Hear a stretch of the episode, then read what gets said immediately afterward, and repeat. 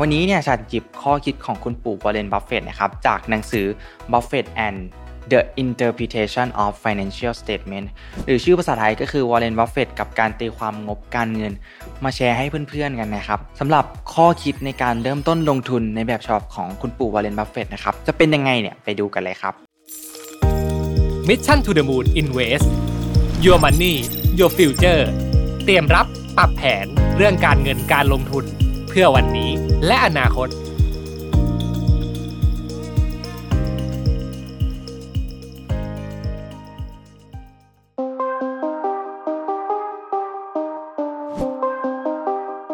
หนึ่งครับ ความจริง 2 อย่างที่ทำให้วอร์เรนบัฟเฟตเนี่ยรวยที่สุดในโลกนะครับ ในกลางทศวรรษที่ 60 เนี่ยวอร์เรนได้หยุด พิจารณากลยุทธ์การลงทุนของเบนจามินเกรแฮมนะครับซึ่งถ้าใครได้ติดตามคุณปู่อยู่แล้วเนี่ยคุณเบนจามินเกรแฮมเนี่ยก็คือเป็นอาจารย์ของคุณปู่วอร์เรนบัฟเฟตนั่นเองนะครับซึ่งทำให้เขาเนี่ยพบกับความจริงเหลือเชื่อ 2 ประการนะครับ เกี่ยวกับว่าบริษัทประเภทใดที่ดีที่สุดในการลงทุนนะครับ และจะทำเงินให้ได้มากที่สุดในระยะยาว ผลโดยตรงจากการค้นพบนี้นะครับวอร์เรนเนี่ยได้เปลี่ยนกลยุทธ์การลงทุนแบบเน้นคุณค่า ตามแนวคิดของเบนจามินเกแฮมนะครับซึ่งเขาเนี่ยใช้อยู่จนถึงขณะนั้นและได้สร้างกลยุทธ์การลงทุนเพื่อความมั่งคั่งที่ยอดเยี่ยมที่สุดในโลกเท่าที่เคยมีมานะครับและความจริง2อย่างที่วอลเลนพบเนี่ยก็คือ อันแรกครับ วิธีการที่บ่งชี้ว่าบริษัทชั้นยอดมีความได้เปรียบในการแข่งขันที่ยั่งยืนครับ และ 2 ครับ วิธีการในการประเมินมูลค่าของบริษัทที่มีความได้เปรียบในการแข่งขันที่ยั่งยืนนั่นเองครับ ซึ่ง 2สิ่งนี้นะครับก็เป็นสิ่งสำคัญเลยที่ทำให้คุณปู่วอร์เรนบัฟเฟตเนี่ยเลือกซื้อหุ้นที่ดีได้นะครับ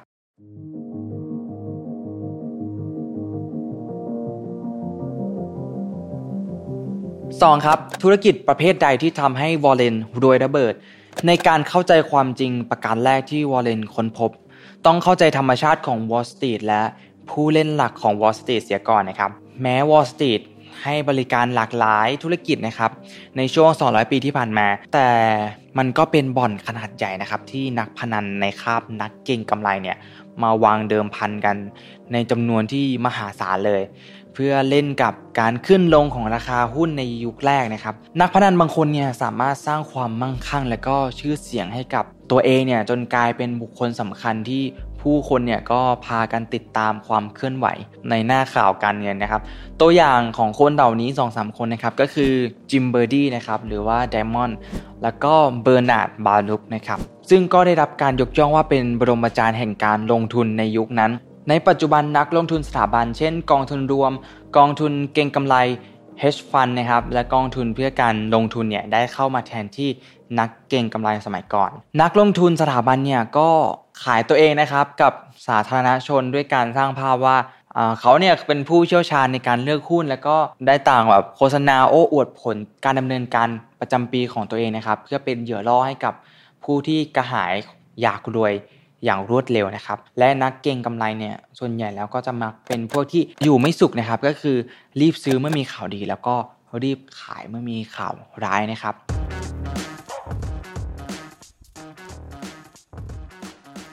ในต้นทศวรรษที่ 1930 เนี่ย นักวิเคราะห์หนุ่มกล้าได้กล้าเสียแห่งวอลสตรีทนะครับ ก็นามว่าเบนจามินเกรแฮมนะครับ หรือว่าอาจารย์ของคุณปู่บัฟเฟตนั่นเอง สังเกตเห็นว่า นักเลือกหุ้นเนี่ยหรือว่านักลงทุนส่วนใหญ่เนี่ยในวอลสตรีทเนี่ยไม่ได้ให้ความสนใจเลยนะครับกับเศรษฐกิจในระยะยาวของธุรกิจ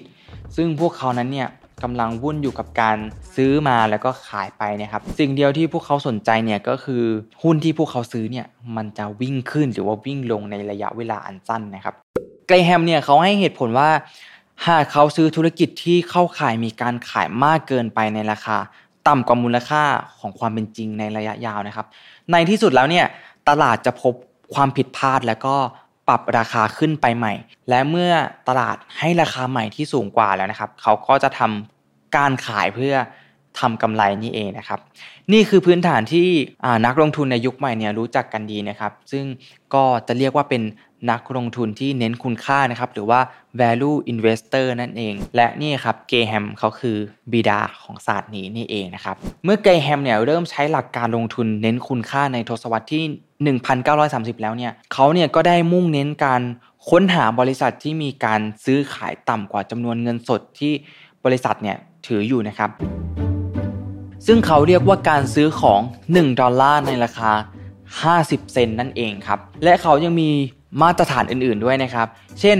จงอย่าจ่ายเงินซื้อหุ้นสูงกว่า 10 เท่าของกำไรบริษัทนะครับ และจงขายหุ้นเมื่อราคาเพิ่มขึ้นไปแล้ว 50%นะครับ และหากหุ้นใดๆนะครับไม่ขึ้นภายใน 2 ปีเนี่ยเขาจะขายมันทิ้งไปเลยนะครับ มันก็จริงอยู่นะครับที่ว่าการมองของเกรแฮมเนี่ยเขามอง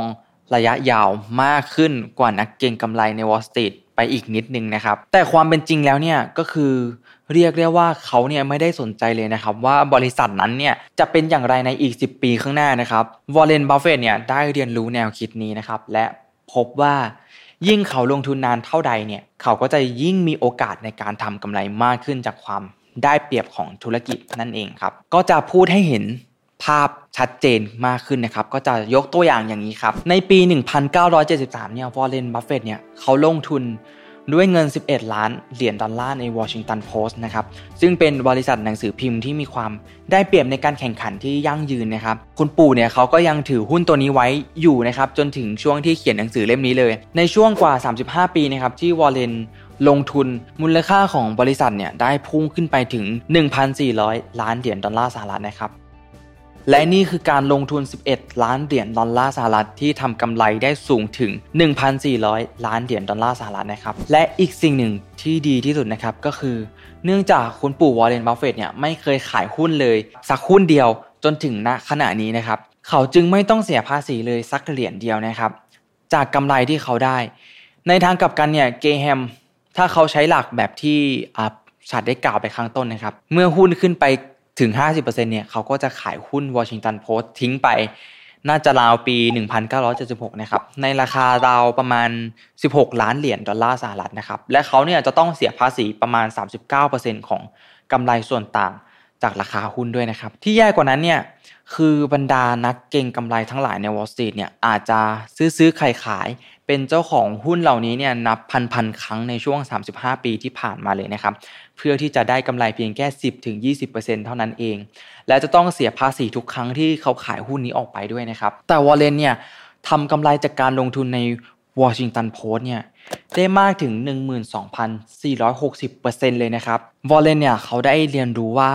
เวลาเนี่ยจะทำให้เขาเนี่ยรวยระเบิดนะครับ หากเขาเนี่ยลงทุนในบริษัทที่มีความได้เปรียบในการแข่งขันที่ยั่งยืนนั่นเองครับ เป็นไงกันบ้างครับ โหแค่เนื้อหาในข้อนี้สัตว์ก็คิดว่าหลายๆคนเนี่ยน่าจะมีมุมมองมี mindset ในการลงทุนที่เปลี่ยนไปมากเลยใช่ไหมครับ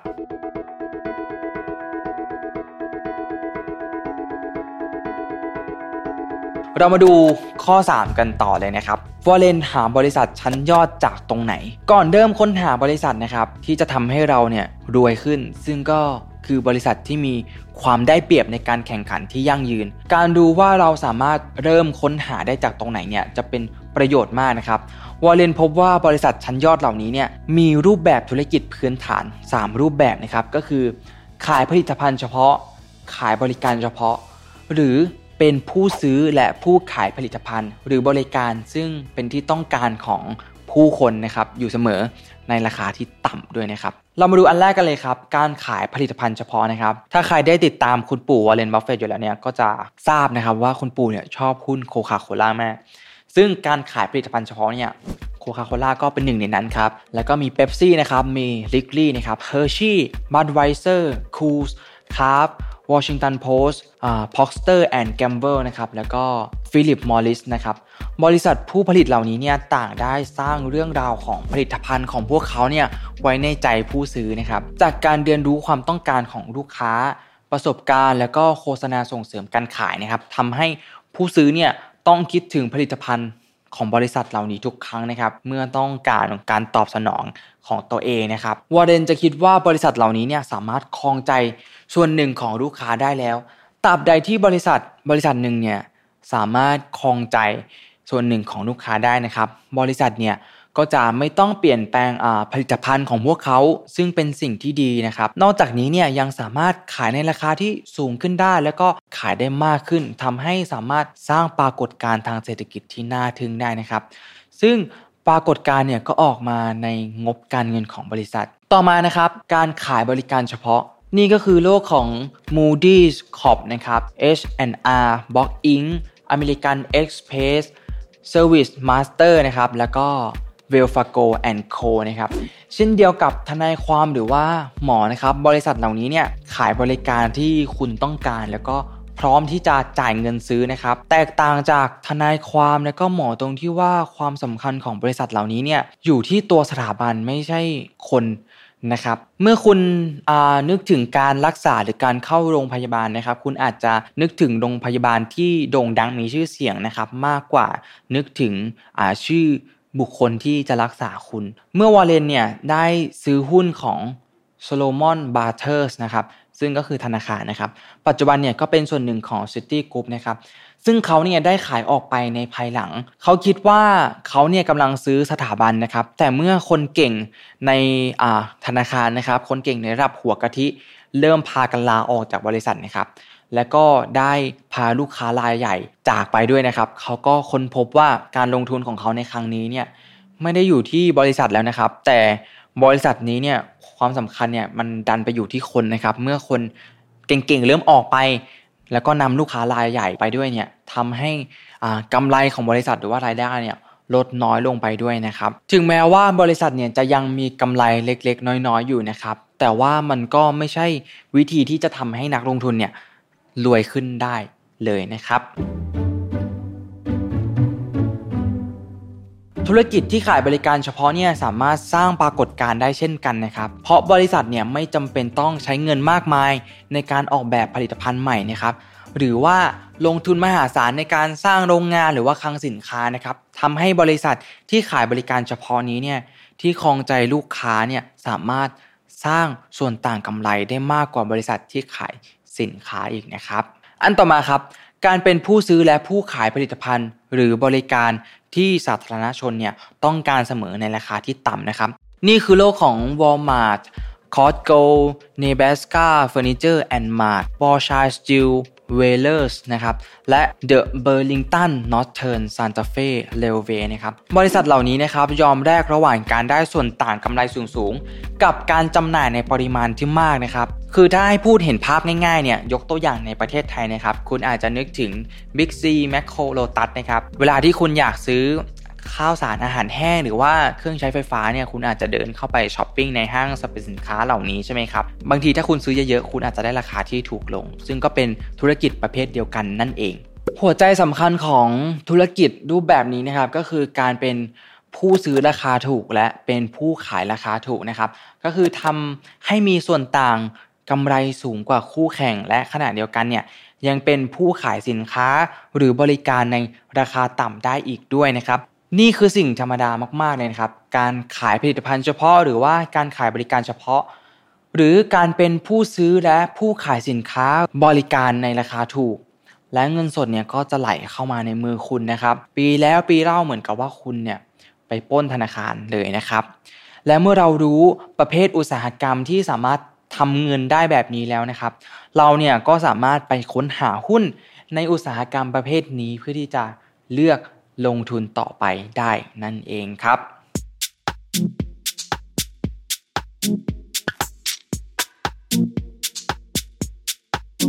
เรามาดูข้อสุดท้ายกันเลยนะครับ 4. ครับ ความยั่งยืนคือใบเบิกทางสู่ความร่ำรวยครับ วอร์เดนเนี่ยเรียนรู้ความยั่งยืนของความได้เปรียบในการแข่งขัน มันคือหัวใจสำคัญในการสร้างความมั่งคั่งทั้งมวลนะครับ ใน 122 ปีที่ผ่านมาเนี่ยโคคาโคล่าเนี่ยขายสินค้าตัวเดิมนะครับ และมีความเป็นไปได้ว่า จะยังขายสินค้าตัวเดิมนี้ไปอีก 122 ปีข้างหน้านะครับ ความสม่ำเสมอของผลิตภัณฑ์นี้เองนะครับที่เป็นตัวสร้างกำไรของบริษัท อย่างสม่ำเสมอ เมื่อบริษัทเนี่ยไม่ต้องนำเงินไปลงทุน ผลิตสินค้าใหม่ หรือว่าปรับปรุงบริษัทนะครับ บริษัทก็จะมีเงินพอกพูนเพิ่มขึ้นเรื่อยๆใช่ไหมครับซึ่งก็หมายความว่าบริษัทเนี่ยไม่ต้องแบกรับภาระหนี้ที่หนักอึ้งนะครับ และหมายความว่าบริษัทเนี่ยไม่ต้องเสียดอกเบี้ย และก็หมายถึงบริษัทเนี่ยสามารถมีเงินมากมายในการขยายธุรกิจ หรือว่าซื้อหุ้นคืนนั่นเองนะครับ ซึ่งก็จะเป็นการเพิ่ม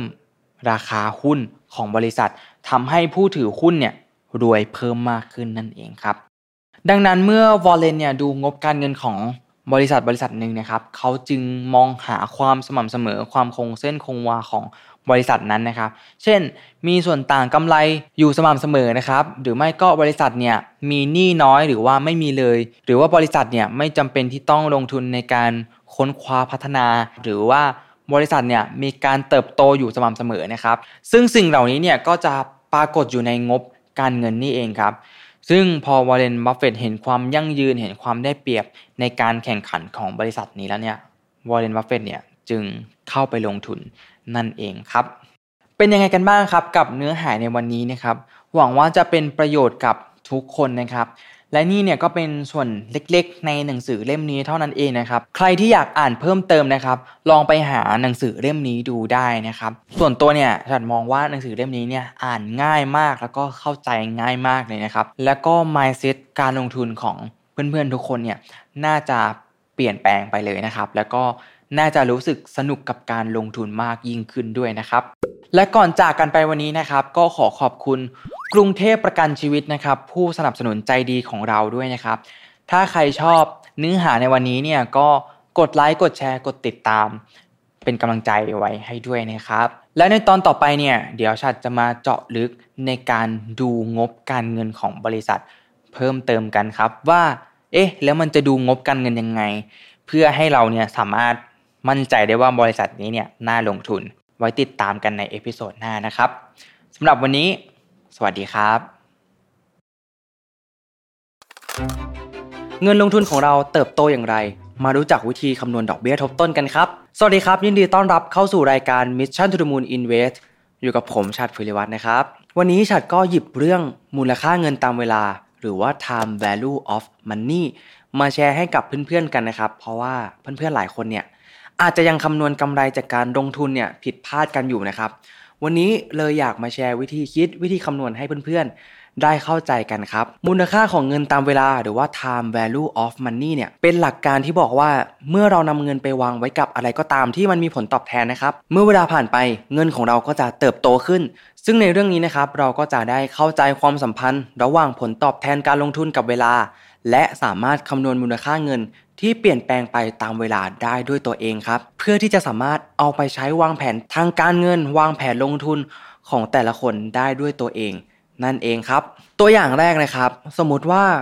เรามีเงินฝากอยู่1 0 0 0 0แสนบาทเนี่ยแล้วเราฝากไว้กับบัญชีออมทรัพย์ที่ให้ผลตอบแทนนะครับ เป็นดอกเบี้ย 2%ต่อปี หากเราทิ้งไว้ 5 ปี เมื่อสิ้นปีที่ 5 เราจะมีเงินทั้งหมดเท่าไหร่ อยากให้เพื่อนๆคิดตามไปพร้อม ๆ กันเลยนะครับ โดยปกติแล้วเนี่ยคนทั่วไปเวลาคิดหากำไรเนี่ยก็จะเอาเงินต้นตั้งนะครับ ก็คือ 1 0 0 0 0แสนคูณด้วย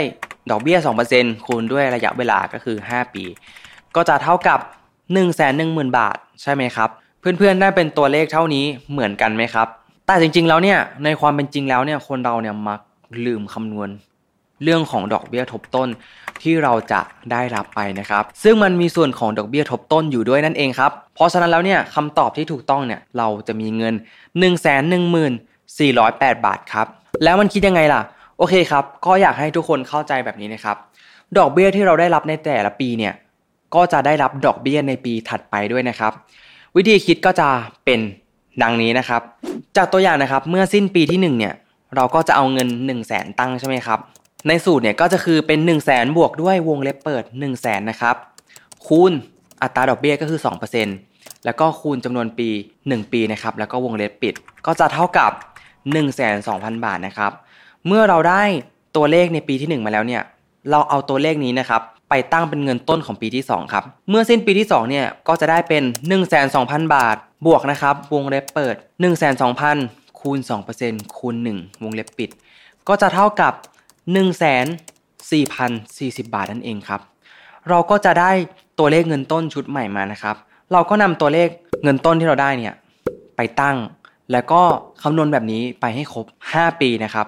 เราก็จะได้เป็นตัวเลข 1 1 4 0 8บาทนั่นเองครับ เราเรียกสิ่งนี้ว่าดอกเบี้ยทบต้นหรือว่า compound interest นั่นเองนะครับ ทีนี้เนี่ยอันนี้แค่ 5 ปีนะครับ หลายคนก็น่าจะ โอ้เริ่มท้อแล้วทำไมมันคิดเยอะจังนะครับ ทีนี้เนี่ยถ้าเราต้องคำนวณการลงทุนที่เป็นระยะเวลา 10 ปี 20 ปี 30 ปี เราต้องมาเขียน 10 บรรทัด 20 บรรทัดมันก็คงจะยุ่งยากใช่ไหมครับ มันจึงเกิดการใช้คณิตศาสตร์เนี่ยเข้ามาช่วยคำนวณนั่นเองนะครับ หรือเรียกว่ามูลค่าเงินที่เปลี่ยนไปตามเวลา time value of money นั่นเองครับ ซึ่งก็จะเขียนเป็นสมการทางคณิตศาสตร์ง่าย ๆนะครับ มันก็จะ เขียนสั้นกว่านี้อีกนะครับ โอเคครับ แต่ก่อนที่เราจะไปดูสมการคณิตศาสตร์เนี่ยชาติอยากให้ทุกคนเนี่ยจำหลักสำคัญมูลค่าเงินตามเวลาแบบนี้ครับ ก็จะมี 2 อันด้วยกันนะครับ ถ้าเรามองจากมูลค่าปัจจุบัน หรือว่า present value เนี่ยไปหาอนาคตนะครับ เราจะเรียกว่าใช้ compounding นะครับ ก็คือการคิดแบบดอกเบี้ยทบต้นนั่นเอง เมื่อเงินต้นของเราเนี่ยได้รับผลตอบแทน และผลตอบแทนของเราเนี่ยก็ได้รับผลตอบแทนด้วย ก็จะเรียกว่าดอกเบี้ยทบต้นหรือว่า compounding นะครับ ทีนี้กลับกันครับ ถ้าเรามองมูลค่าในอนาคต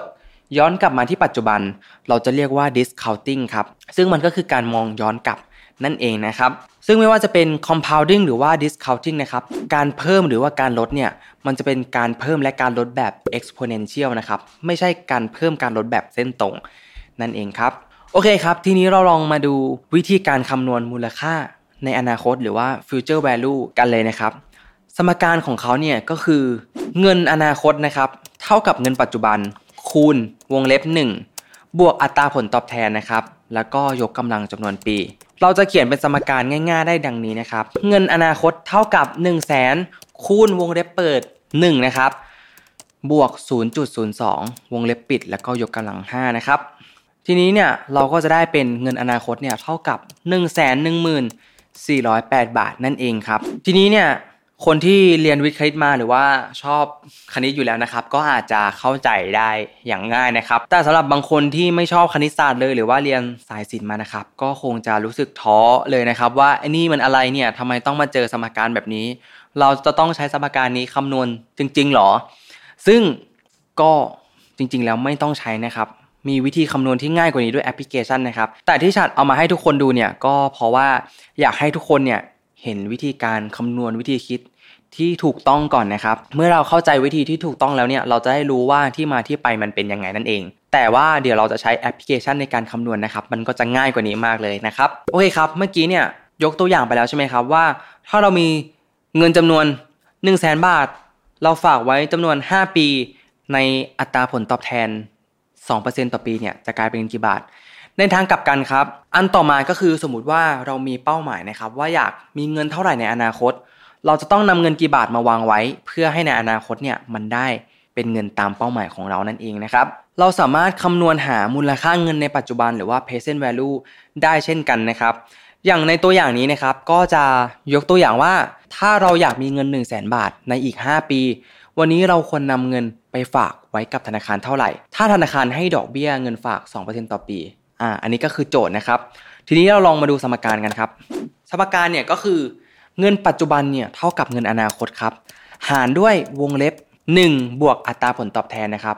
แล้วก็วงเล็บปิดยกกำลังจำนวนปีนะครับ ก็จะแทนสูตรได้ดังนี้นะครับ เงินปัจจุบันเนี่ยเท่ากับ 1 0 0 0 0แสนหารด้วยวงเล็บ 1 บวก 0.02 วงเล็บปิดยกกำลัง 5 นะครับ ก็จะเท่ากับ 9,573 บาทนะครับ หมายความว่าถ้าเราวางเงินไว้ 9,573 บาท ฝากไว้ในธนาคารที่ ให้อัตราดอกเบี้ยเฉลี่ยแล้ว 2%ต่อปีเนี่ยเป็นระยะเวลา 5 ปีเนี่ยเงิน 9,573 บาท ก็จะกลายเป็นเงิน 100,000 บาทนั่นเองครับ ทีนี้หลายคนฟังแล้วก็รู้สึกมึนงงใช่ไหมครับ อย่าเพิ่งงงกันนะครับ ทีนี้เราลองมาคำนวณด้วยแอปพลิเคชันกันเลยดีกว่าครับ ก็จะง่ายมากเลยนะครับ แอปพลิเคชันที่เราใช้คำนวณเนี่ย เราก็จะยังใช้แอปพลิเคชัน EZ Financial Calculator อีกเช่นเคยนะครับ สามารถโหลดได้ทั้ง iOS และก็ Android เลยนะครับ และเราจะใช้เมนูที่ชื่อว่า TVM Calculator ครับ ก็เดี๋ยวชัดจะกดไปพร้อมๆ กับเพื่อนๆเลยนะครับ เมื่อเราเข้าแอปพลิเคชันมาแล้วเนี่ย เราก็จะเห็นเมนู TVM Calculator นะครับ ซึ่งเมนู TVM Calculator เนี่ยก็ย่อมาจาก Time Value of Money นั่นเอง เมื่อเรากดเข้ามาแล้วนะครับ ก็ จะเห็นหน้าต่างนะครับให้ใส่ข้อมูลต่างๆ เยอะแยะมากมายเลยนะครับ ก็ให้ดูตามนี้นะครับ อันแรกเลยเนี่ยคือ present value นะครับ ก็คือเงินก้อนนะครับ หรือว่ามูลค่าในปัจจุบันนั่นเอง ตัวย่อก็คือ PV นะครับ อันต่อมาก็คือ payment นะครับ หรือว่าเป็นเงินงวดนั่นเองนะครับ ก็ตัวย่อก็คือ PMT อันที่3นะครับ future value นะครับ หรือว่ามูลค่าในอนาคตนั่นเอง ตัวย่อก็คือ FV นะครับ อันที่4นะครับ announced นะครับ อันนี้ก็คืออัตราผลตอบแทนนั่นเองนะครับ อันที่5นะครับ period นะครับ ก็คือระยะเวลาในการลงทุนของเรานะครับ ตรงนี้เนี่ยให้สังเกต compounding ด้วยนะครับว่าตอนนี้เนี่ยมันเป็น monthly หรือว่าเป็น annually อยู่นะครับ monthly เนี่ยก็จะใช้คำนวณเป็นรายเดือนนะครับ ส่วน annually เนี่ยก็จะใช้คำนวณเป็นรายปีนั่นเองครับ โอเคครับ ทีนี้เราลองมาคำนวณตามตัวอย่างไปพร้อมๆกันเลยนะครับ ตัวอย่างแรกเนี่ยก็จะให้คำนวณ มูลค่าเงินในอนาคตนะครับ หรือว่า future value นั่นเองนะครับ ในตัวอย่างที่1นนะครับ ลงทุน 1 0 0 0 0แบาท ในหุ้นที่ให้ผลตอบแทน 8%ต่อปี เป็นระยะเวลา 10 ปี จะได้ผลตอบแทนณวันสิ้นสุดการลงทุนเท่าไหร่นะครับ จากตัวอย่างโจทย์นะครับ เรารู้แล้วว่าเรามีเงินลงทุน 1 0 0 0 0แบาท ก็ให้เราใส่ที่ present value เลยครับ ให้ใส่เครื่องหมายลบไว้ข้างหน้าด้วยนะครับ เพราะว่า เราควักเงินออกจากกระเป๋าเราไปลงทุนใช่ไหมครับ ก็เลยให้ใส่เครื่องหมายลบไว้ด้วยนะครับ จะได้เข้าใจตรงกันนะครับ ทีนี้เราเห็นแล้วว่าในหุ้นให้ผลตอบแทน 8%ต่อปี เราก็ไปใส่ตรง annual rate นะครับ เป็น 8%นั่นเอง ระยะเวลาเป็น 10 ปีนะครับ ก็ period เนี่ยให้ใส่เป็น 10 นะครับแต่หลายคนเนี่ยอย่าลืมเปลี่ยนตรง compounding นะครับ ปกติแล้วเนี่ยมันอาจจะเป็น monthly อยู่นะครับ ก็ให้เราเปลี่ยนเป็น annually นั่นเอง ทีนี้เราอยากรู้ว่าในอนาคตเราจะ ได้ผลตอบแทนเท่าไหร่ใช่ไหมครับ ให้มาดูที่หัวข้อ future value นะครับ แล้วก็จะมีตัวย่อ FB ข้างหลังใช่ไหมครับ ให้เราจิ้ม FB ข้างหลังไปได้เลยครับ อ่า ตัวเลขก็จะขึ้นมาแล้ว ทุกคนได้เหมือนกันไหมครับคำตอบในข้อนี้ก็คือ 215,892 บาทนั่นเอง เป็นไงครับ การคำนวณด้วยแอปพลิเคชัน ง่ายดายมากเลยใช่ไหมครับ ไม่ต้องไปจำสูตรอะไรให้ยุ่งยากเลย ทีนี้เรามาดูอันที่ 2 กันบ้างครับ เป็น มูลค่าอนาคตของการลงทุนแบบงวดนะครับ อันนี้จะเป็นการลงทุนแบบงวดงวดแล้วนะครับ ก็คือจ่ายอย่างสม่ำเสมอนะครับ วิธีนี้เนี่ยเราจะใช้การคำนวณแบบเป็นประจำนะครับ เช่นการลงทุนทุกเดือน ลงทุนทุกปีนะครับ ด้วยระยะเวลาอาจจะเป็นรายปี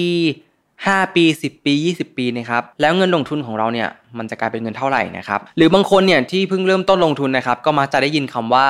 DCA นั่นเองหรือว่า Dollar Cost Average นะครับ คือการลงทุนแบบ ถั่วเฉลี่ยต้นทุน คือการลงทุนอย่างสม่ำเสมอนะครับด้วยจำนวนเงินเท่าเดิม จะมากกว่าเดิมก็ได้นะครับ แต่ว่าห้ามน้อยกว่าเดิม นั่นเองครับ เรามาดูตัวอย่างการหามูลค่าอนาคตของการลงทุนแบบงวดกันเลยดีกว่าครับ ตัวอย่างนี้นะครับนายดาฟครับอายุ 25 ปีทยอยลงทุน 30,000 บาท เป็นประจำทุกปีเลยนะครับในหุ้นที่ให้ผลตอบแทนเฉลี่ย 8%ต่อปีนะครับเป็นระยะเวลา 25 ปี ในดับจะมีเงินสะสมเท่าไหร่นะครับ อ่า เมื่อเรารู้ข้อมูลแล้วนะครับ เราลองมาคำนวณกันดูครับ เรารู้แล้วว่าเงินลงทุนเฉลี่ยต่อปีเนี่ยคือ 30,000 บาทใช่ไหมครับ ตรง payment เนี่ยเราก็ให้ใส่ 30,000 ไปเลยนะครับ แล้วก็อย่าลืมใส่ลบไว้ข้างหน้าด้วยนะครับ ในหุ้นที่ให้ผลตอบแทน 8 ปี ตรง annual rate เราก็ต้องใส่ 8%นะครับ ระยะเวลาคือ 25 ปี เมื่อเราใส่ครบแบบนี้แล้วเนี่ย เราก็มากดที่ FB เหมือนเดิมนะครับ ก็คือ future value ว่า ในอนาคตมันจะเป็นเงินเท่าไหร่นะครับ เมื่อเรากดไปแล้วเราก็จะได้ตัวเลขมานะครับ เพื่อนๆที่คิดตามกันคำนวณตามกันเนี่ยได้ตัวเลขเหมือนกันไหมครับ ที่ผมได้เนี่ยคือ2ล้าน1 9 3 1 7 8 บาทนั่นเองครับ ต่อมาครับเรามาดูตัวอย่างชวนคิดกันบ้างครับ ในตัวอย่างชวนคิดเนี่ยมันก็จะคล้ายๆกับเป้าหมายของเพื่อนๆหลายคนหรือว่าคนทั่วๆไปเลยนะครับว่า อยากมีเงินเท่านี้ในจำนวนปีเท่านี้ต้องทํำยังไงนะครับ ในตัวอย่างนี้นะครับนายตะมีเงิน 1 ล้านบาทนะครับเขามีเป้าหมายในอีก 30 ปีข้างหน้านะครับ ว่าอยากมีเงิน 10 ล้านบาท โดยจะนำเงินทั้งหมดเนี่ยไปลงทุนกับหุ้นนะครับที่ให้ผลตอบแทนเฉลี่ย 7%ต่อปี แล้วทิ้งไว้ให้เงินทำงานยาวๆไปเลยนะครับ 30 ปี ถามว่าเป้าหมายของนายตะเนี่ยจะสำเร็จหรือไม่นะครับ เรามาลองคำนวณพร้อม ๆ กันเลยนะครับนายตะมีเงินอยู่แล้ว 1 ล้านบาทใช่ไหมครับ ตรง present value เนี่ยเราก็ต้องใส่ 1 ล้านบาทเข้าไปนะครับ ทีนี้เนี่ยเขามี ระยะเวลาลงทุน 30 ปีใช่ไหมครับพีเรียดก็ใส่ 30 อัตราผลตอบแทนเนี่ยคือ7%นะครับเราก็ใส่ไปนะครับ ทีนี้เนี่ยเราอยากรู้ว่าในอนาคตเนี่ยจะมีเงินเท่าไหร่ถูกไหมครับ ก็ให้มากดที่ FV นะครับหรือว่า Future Value นั่นเอง กดมาปุ๊บได้ตัวเลข7ล้าน6แสน12,255 บาทครับ เพื่อนๆได้เท่ากันไหมครับ แต่ทีนี้เนี่ยในโจทย์เขาถามว่า เอาเงิน 1 ล้านบาทเนี่ยลงทุนทิ้งไว้ 30 ปี แล้วจะสำเร็จตามเป้าหมายไหมก็คือจะมีเงิน 10 ล้านบาทไหมนะครับคำตอบข้อนี้ก็คือไม่สำเร็จนั่นเอง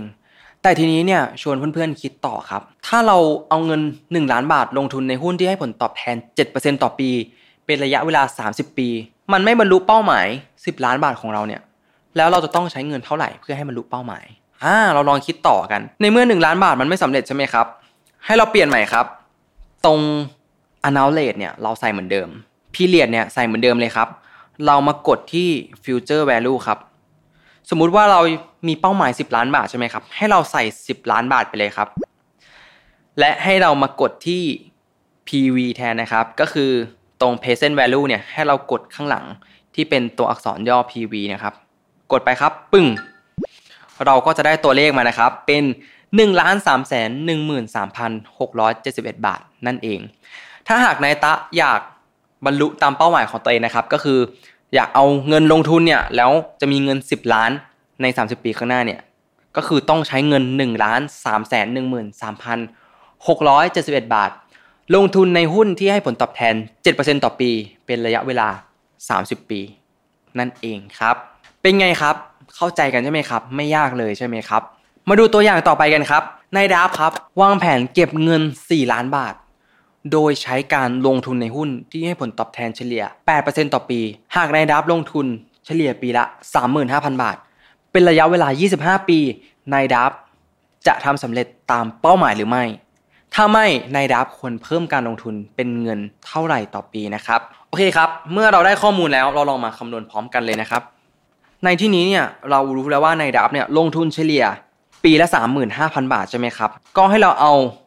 35,000 บาทเนี่ยมาใส่ที่ช่อง payment นะครับ ผลตอบแทนคือ 8%ต่อปีลงทุน 25 ปีนะครับ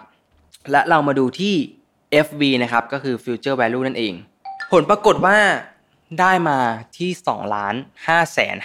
58,707 บาทนะครับ ก็คือไม่บรรลุตามเป้าหมายที่อยากเก็บเงิน 4 ล้านบาทนั่นเอง ทีนี้โจทย์เขาถามต่อว่า ถ้าไม่เนี่ยนายดับจะต้องเพิ่มการลงทุนเป็นเงินเท่าไหร่ต่อปีนะครับ ก็ง่ายๆนะครับ เหมือนข้อเมื่อกี้เลย เราเอาเงินเป้าหมายของเราเนี่ยมาตั้งไว้ที่ future value ก็ได้เช่นกันนะครับ ในที่นี้เนี่ยก็ให้เปลี่ยนที่ future value เป็น 4 ล้านบาทไปเลยนะครับ และให้กดที่ PMT นะครับ เราจะได้รู้ว่าเราจะต้องลงทุนเป็นรายงวดด้วยเงินจำนวนเท่าไหร่นะครับ ปึ้งอ่าในที่นี้เนี่ยก็จะได้เป็นเงิน 54,715 บาท ถึงจะบรรลุเป้าหมาย 4 ล้านบาทที่ตั้งไว้นั่นเองนะครับเป็นยังไงกันบ้างครับ กับเนื้อหาและตัวอย่างที่ให้เพื่อนๆ ได้ลองคิดไปพร้อม ๆ กันในวันนี้นะครับลองเอาไปประยุกต์ปรับใช้กับเป้าหมายของตัวเองกันดูนะครับเพื่อที่เราเนี่ยจะได้เห็นภาพที่ชัดเจน และวางแผนทางการเงินได้อย่างแม่นยำมากขึ้นนะครับสำหรับวันนี้เนี่ยก็ต้องขอขอบคุณกรุงเทพประกันชีวิต ผู้สนับสนุนใจดีของเราด้วยนะครับ แล้วพบกันใหม่ใน episode หน้าสำหรับวันนี้ สวัสดีครับ วันนี้ก็ยังอยู่กับหนังสือ Buffett and the Interpretation of Financial Statement นะครับฉันขอชวนทุกคนมาส่องวิธีการดูงบกำไรขาดทุนของบริษัทเพื่อเลือกหุ้นที่ดีเข้าพอร์ตกันครับ รับรองว่าการดูงบการเงิน ดูงบกำไรขาดทุนของทุกคนเนี่ยจะเปลี่ยนไปและสนุกขึ้นอย่างแน่นอนนะครับ งบกำไรขาดทุนเนี่ยมันก็จะบอกให้นักลงทุนเนี่ยรู้ถึงผลการดำเนินงานของธุรกิจนะครับว่าบริษัทในช่วงเวลาหนึ่งเนี่ย มันมีผลกำไรขาดทุนเป็นยังไงนะครับ และตามธรรมเนียมปฏิบัติแล้วเนี่ยก็จะจัดทำงบกำไรขาดทุนทุก 3 เดือนนะครับหรือว่าเรียกเป็นไตรมาสนั่นเอง หรือว่าจะเป็นทุกสิ้นปี ในงบกำไรขาดทุนเนี่ยเขาก็จะใส่ช่วงเวลาที่ครอบคลุมเอาไว้เสมอนะครับตัวอย่างเช่น 1 มกราคม 2022 ถึง 31 ธันวาคม 2022 นั่นเองครับงบกำไรขาดทุนเนี่ยมีส่วนประกอบพื้นฐาน 3 ส่วนนะครับก็คือ 1 เลยส่วนของรายได้ของบริษัท ตามมาด้วยส่วนของค่าใช้จ่ายนะครับ ซึ่งจะถูกหักออกจากรายได้ แล้วบอกว่าบริษัทนั้นเนี่ยได้กำไรหรือว่าขาดทุนนั่นเอง ฟังแล้วเนี่ยก็ดูง่าย ๆ ใช่ไหมครับ ซึ่งมันก็ง่ายแบบนั้นนั่นแหละครับ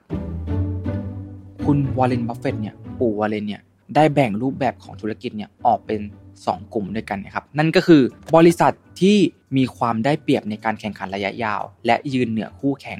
ได้นะครับ บริษัทเหล่านี้เนี่ย คุณปู่วอร์เรนเนี่ยเขาจะยอมซื้อในราคาที่เหมาะสมหรือแพงกว่าเล็กน้อย และสามารถทำให้เขารวยล้นฟ้าได้นะครับ เมื่อเขาเก็บหุ้นของบริษัทเราเนี่ยไว้นานมากพอนั่นเองครับ และอีกกลุ่มหนึ่งเนี่ยก็คือพวกธุรกิจธรรมดาทั่วไปนะครับ ที่ต้องต่อสู้ดิ้นรนในตลาดที่มีการแข่งขันสูง ปีแล้วปีเล่า และบริษัทพวกนี้เนี่ยมันไม่เหมาะในการลงทุนระยะยาวเลย นั่นเองครับ ก็มี 2 ประเภทนี้นะครับ ไม่เพียงแต่ว่าบริษัทเหล่านั้นเนี่ยจะสามารถทำเงินได้หรือไม่เท่านั้นนะครับ แต่ส่วนต่างกำไรเป็นอย่างไร บริษัทต้องใช้จ่ายกับการค้นคว้าพัฒนาสูงหรือไม่นะครับ เพื่อที่จะคงความได้เปรียบ และต้องใช้ความพยายามอย่างมากหรือไม่ในการทำกำไรนะครับ ปัจจัยเหล่านี้เนี่ยประกอบกันคือข้อมูลที่เขาเนี่ยเก็บเกี่ยวได้จากงบกำไรขาดทุน เพื่อเรียนรู้ธรรมชาติของกลไกเศรษฐกิจของบริษัทบริษัทหนึ่งนะครับ สำหรับวอลเลนแล้วเนี่ยแหล่งที่มาของรายได้สำคัญกว่ารายได้เสมอครับ เราไปดูวิธีที่วอร์เรนบัฟเฟตเนี่ยใช้ในการดูงบกำไรขาดทุนกันเลยดีกว่าครับหนึ่งครับ revenue where the money comes in นะครับ รายได้ที่ซึ่งเงินเข้า ในบรรทัดแรกของงบกำไรขาดทุนนี้นะครับ มันก็จะเป็นยอดรวมของ รายได้เสมอครับ หรือที่เรียกว่ารายได้ขั้นต้นนั่นเองนะครับ ก็คือจำนวนเงินที่เข้ามาในบริษัทในช่วงเวลาหนึ่งนะครับ แต่ถึงแม้ว่าบริษัทเนี่ยจะมีรายได้เข้ามามากนะครับ แต่มันก็ไม่ได้หมายความว่ารายได้ที่เข้ามาเนี่ยเป็นกำไร ในการดูว่าบริษัทมีกำไรเท่าไหร่จะต้องนำต้นทุนและค่าใช้จ่ายต่างๆ ของธุรกิจ มาหักจากยอดรวมรายได้ ก็คือรายได้เนี่ยลบค่าใช้จ่ายเท่ากับรายได้สุทธินั่นเองนะครับ เคล็ดลับของคุณปู่วาเลนนะครับ ก็คือดูยอดรวมรายได้ของธุรกิจแล้วเขาก็จะเริ่มพิจารณาต้นทุนค่าใช้จ่ายต่างๆ โดยละเอียดนะครับ เพราะว่าเขารู้ว่าหนึ่งในความลับที่ยิ่งใหญ่ของการทำเงินให้ได้มากขึ้นเนี่ยมันก็คือการจ่ายให้น้อยลงนั่นเองครับ 2. ครับ cost of goods sold the lower the better ต้นทุนสินค้าขายยิ่งต่ำยิ่งดีครับ ในงบกำไรขาดทุนรายการถัดจากยอดรายได้นะครับ มันก็คือต้นทุนสินค้าขาย หรือที่รู้จักกันอีกชื่อว่า ต้นทุนรายได้นั่นเอง ต้นทุนสินค้าขาย คือต้นทุนของสินค้าที่บริษัทซื้อมาเพื่อขาย หรือต้นทุนของวัสดุและแรงงานที่ใช้ในการผลิตผลิตภัณฑ์นั่นเองนะครับ ธุรกิจของบริษัทที่เกี่ยวกับการให้บริการเนี่ยก็จะใช้เป็นต้นทุนของรายได้ แทนต้นทุนสินค้าขายนั่นเองครับ แต่ที่สุดแล้วเนี่ยมันก็คือสิ่งเดียวกันนะครับ เพียงแต่ว่าตัวหนึ่งเนี่ยมีความหมายที่ครอบคลุมกว่าเล็กน้อยเท่านั้นเอง สิ่งที่เราต้องทำคือตรวจสอบให้แน่นอนว่า บริษัทรวมอะไรเข้าไปในการคำนวณต้นทุนการขายหรือว่าต้นทุนของรายได้บ้างนะครับ ซึ่งจะทำให้เราทราบว่าผู้บริหารหรือบริษัทเนี่ยคิดอย่างไรกับธุรกิจของพวกเขาครับ ตัวอย่างง่ายๆนะครับที่แสดงให้เห็นถึงวิธีคำนวณต้นทุนสินค้าของบริษัท ยกตัวอย่างบริษัทเฟอร์นิเจอร์หนึ่งนะครับ คือเริ่มจากต้นทุนของเฟอร์นิเจอร์ในสินค้าคงคลังของบริษัทต้นปีนะครับบวกกับต้นทุนที่เพิ่มเข้ามาในสินค้าคงคลังระหว่างปี แล้วลบด้วยมูลค่าเงินสดของสินค้าคงคลังณสิ้นปีนะครับ เพราะฉะนั้นเนี่ยหากบริษัทเริ่มต้นปี โดยมีสินค้าคงคลังมูลค่า 10 ล้านเหรียญซื้อสินค้าเข้ามาเพิ่มในสินค้าคงคลัง 2 ล้านเหรียญและเมื่อถึงปลายปีมูลค่าของสินค้าคงคลังเท่ากับ 7 ล้านเหรียญ หมายความว่าบริษัทนั้นเนี่ยมีต้นทุนสินค้าขายเนี่ยที่ 5 ล้านเหรียญสำหรับงวดบัญชีนั้นๆนนนั่นเองครับ ในตัวอย่างนี้นะครับแม้ว่าต้นทุนสินค้าขายเพียงตัวเดียว จะบอกไม่ได้มากว่าบริษัทเนี่ยมีความได้เปรียบในการแข่งขันที่ยั่งยืนหรือไม่นะครับ แต่เป็นสิ่งจำเป็นที่จะทำให้เราเนี่ยทราบถึงกำไรขั้นต้นของบริษัท ซึ่งเป็นตัวเลขสำคัญในการช่วยให้ตัดสินใจว่าบริษัทนั้นเนี่ยมีความได้เปรียบในการแข่งขัน ระยะยาวหรือไม่นั่นเองครับ 3. ครับ gross profit gross profit margin กำไรขั้นต้นส่วนต่างกำไรขั้นต้นครับกำไรขั้นต้น 7 ล้านเหรียญนะครับหารด้วยรายได้ 10 ล้านเหรียญเท่ากับส่วนต่างกำไรขั้นต้น 70%ตอนนี้หากนำตัวเลขที่บริษัทรายงานว่าคือต้นทุนสินค้าขาย มาหักจากยอดรวมรายได้ของบริษัท เราก็จะได้กำไรขั้นต้น ตัวอย่างเช่น ยอดรวมรายได้ 10 ล้านเหรียญเนี่ยลบด้วยต้นทุนสินค้าขาย 7 ล้านเหรียญเท่ากับกำไรขั้นต้น 3 ล้านเหรียญกำไรขั้นต้นเนี่ยคือเงินที่บริษัทเนี่ยทำได้จากรายได้ขั้นต้น หลังจากหักต้นทุนของวัตถุดิบ หรือว่าเป็นแรงงานที่ใช้ในการทำสินค้า แต่ยังไม่รวมค่าใช้จ่ายนะครับ เช่นใช้จ่ายในการขาย ค่าใช้จ่ายในการบริหาร ค่าเสื่อมราคานะครับ ค่าต้นทุน ค่าดอกเบี้ยในการดำเนินธุรกิจ ตัวเลขกำไร ขั้นต้น เพียงตัวเดียวเนี่ยบอกอะไรได้น้อยมากนะครับแต่เราสามารถนำตัวเลขนี้เนี่ยมาคำนวณส่วนต่างกำไรขั้นต้นของบริษัท ซึ่งจะบอกให้เราได้ทราบอะไรบางอย่างเกี่ยวกับธรรมชาติของเศรษฐกิจของบริษัทนั้นได้เป็นอย่างดีเลยนะครับ สมการในการหาส่วนต่างกำไรขั้นต้นเนี่ยก็คือกำไรขั้นต้นนะครับหารยอดรวมรายได้ มันจะเท่ากับส่วนต่างกำไรขั้นต้นสำหรับวอลเลนเนี่ย สิ่งที่เขามองหาเนี่ยคือบริษัทที่มีความได้เปรียบในการแข่งขันที่ยั่งยืนบางอย่างนะครับ หรือธุรกิจที่เขาสามารถเนี่ยทำกำไรได้ในระยะยาวนะครับ และสิ่งที่เขาพบเนี่ยก็คือบริษัทที่มีเศรษฐกิจที่ได้เปรียบในระยะยาวเนี่ยมักจะมีส่วนต่างกำไรขั้นต้นที่สูงอย่างสม่ำเสมอกว่าบริษัทอื่นนะครับ ยกตัวอย่างเช่นโคคาโคล่านะครับมีส่วนต่างกำไรขั้นต้นเนี่ยถึง 60%นะครับหรือมากกว่านะครับ บริษัท จัดอันดับพันธบัตรมูสดีนะครับมีส่วนต่าง 73%นะครับจากการเปรียบเทียบธุรกิจชั้นยอดกับบริษัทอื่นๆ ซึ่งถือว่าสูงมากๆเลยนะครับโอเคครับ ต่อมาเราลองมาดูบริษัทที่มีกำไรขั้นต้นที่ค่อนข้างที่จะต่ำกันบ้างนะครับ อันแรกครับสายการบินยูไนเต็ดนะครับที่ล้มละลาย แล้วก็ฟื้นฟูมานะครับ ก็มีส่วนต่างกำไรขั้นต้นที่ 14%นะครับบริษัทผลิตรถยนต์นะครับอย่าง General Motor เนี่ย ที่กำลังประสบปัญหาอยู่นะครับก็ทำได้ 21%แบบหืดขึ้นคอเลยนะครับ ส่วนธุรกิจเทคโนโลยีนะครับเป็นธุรกิจที่วอลเลนเนี่ยมักจะอยู่ห่างๆนะครับ เพราะว่าเขาเนี่ยไม่เข้าใจแม้ว่า Microsoft เนี่ยจะมีส่วนต่างกำไรขั้นต้น สม่ำเสมอสูงถึง 79%นะครับและ Apple เนี่ยอยู่ที่ 33%หากไม่มีข้อได้เปรียบในการแข่งขันนะครับบริษัทเนี่ยจะต้องต่อสู้กับคู่แข่งด้วยการลดราคาผลิตภัณฑ์หรือว่า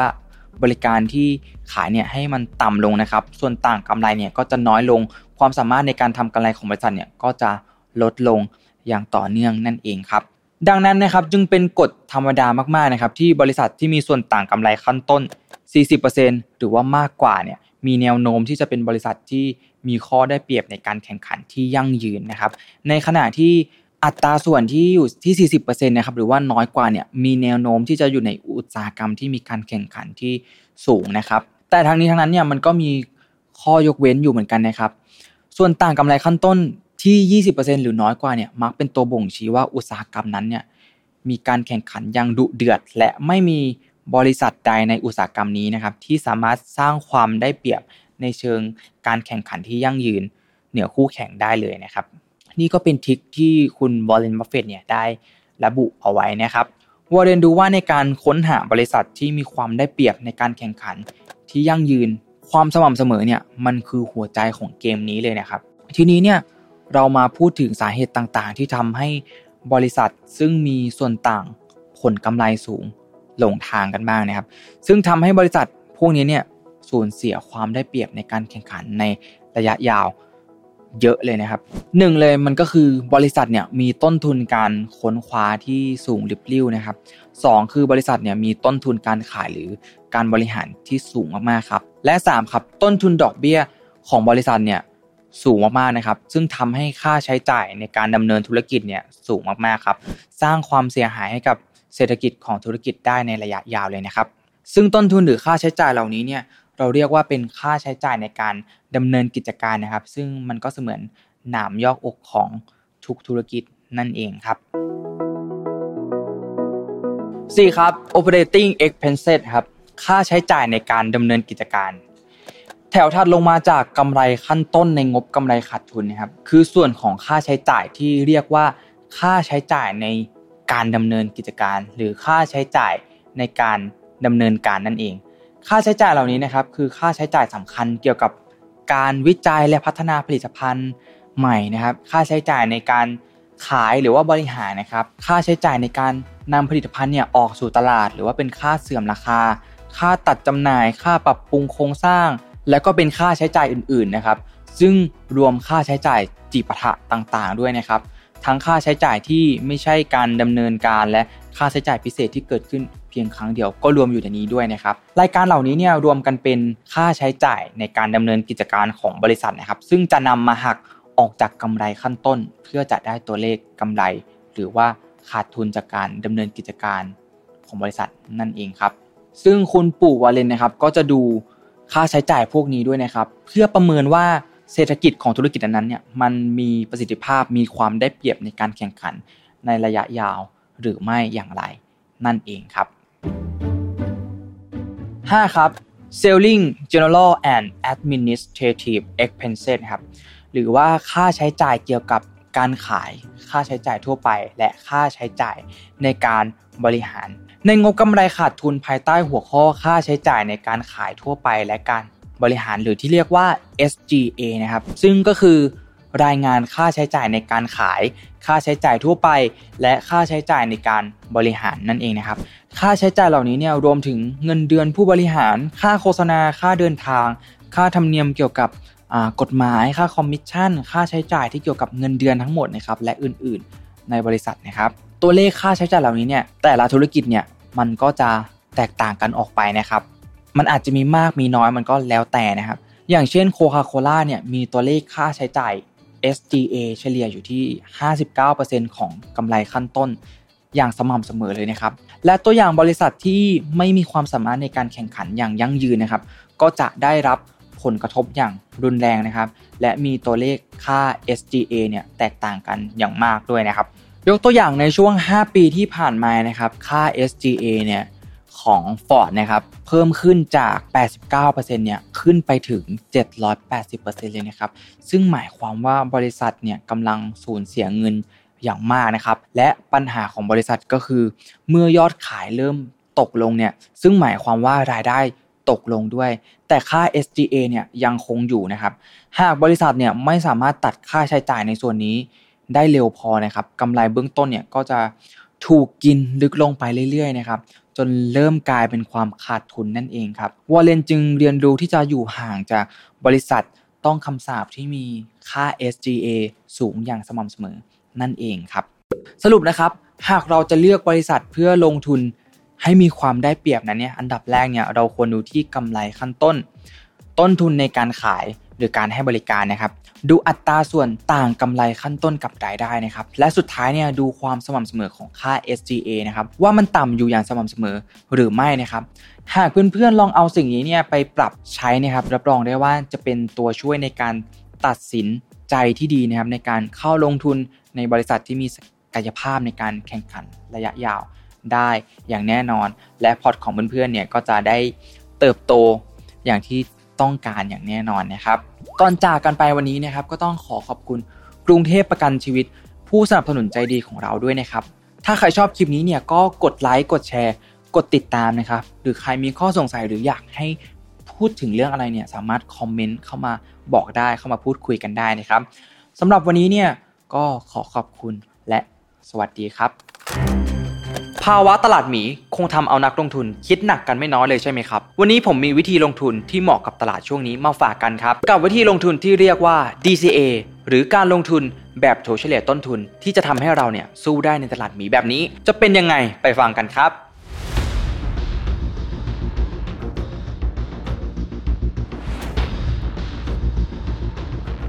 5 วิธีลงทุนในภาวะตลาดหมีมีอะไรบ้าง เดี๋ยวเราไปดูกันเลยครับ 1. ครับ สร้างวินัยการออม สะสมเงินก้อนเล็กให้เป็นเงินก้อนโตด้วย DCA DCA หรือว่า Dollar Cost Average นะครับ คือการลงทุนแบบถั่วเฉลี่ยต้นทุนนะครับ คือการลงทุนใน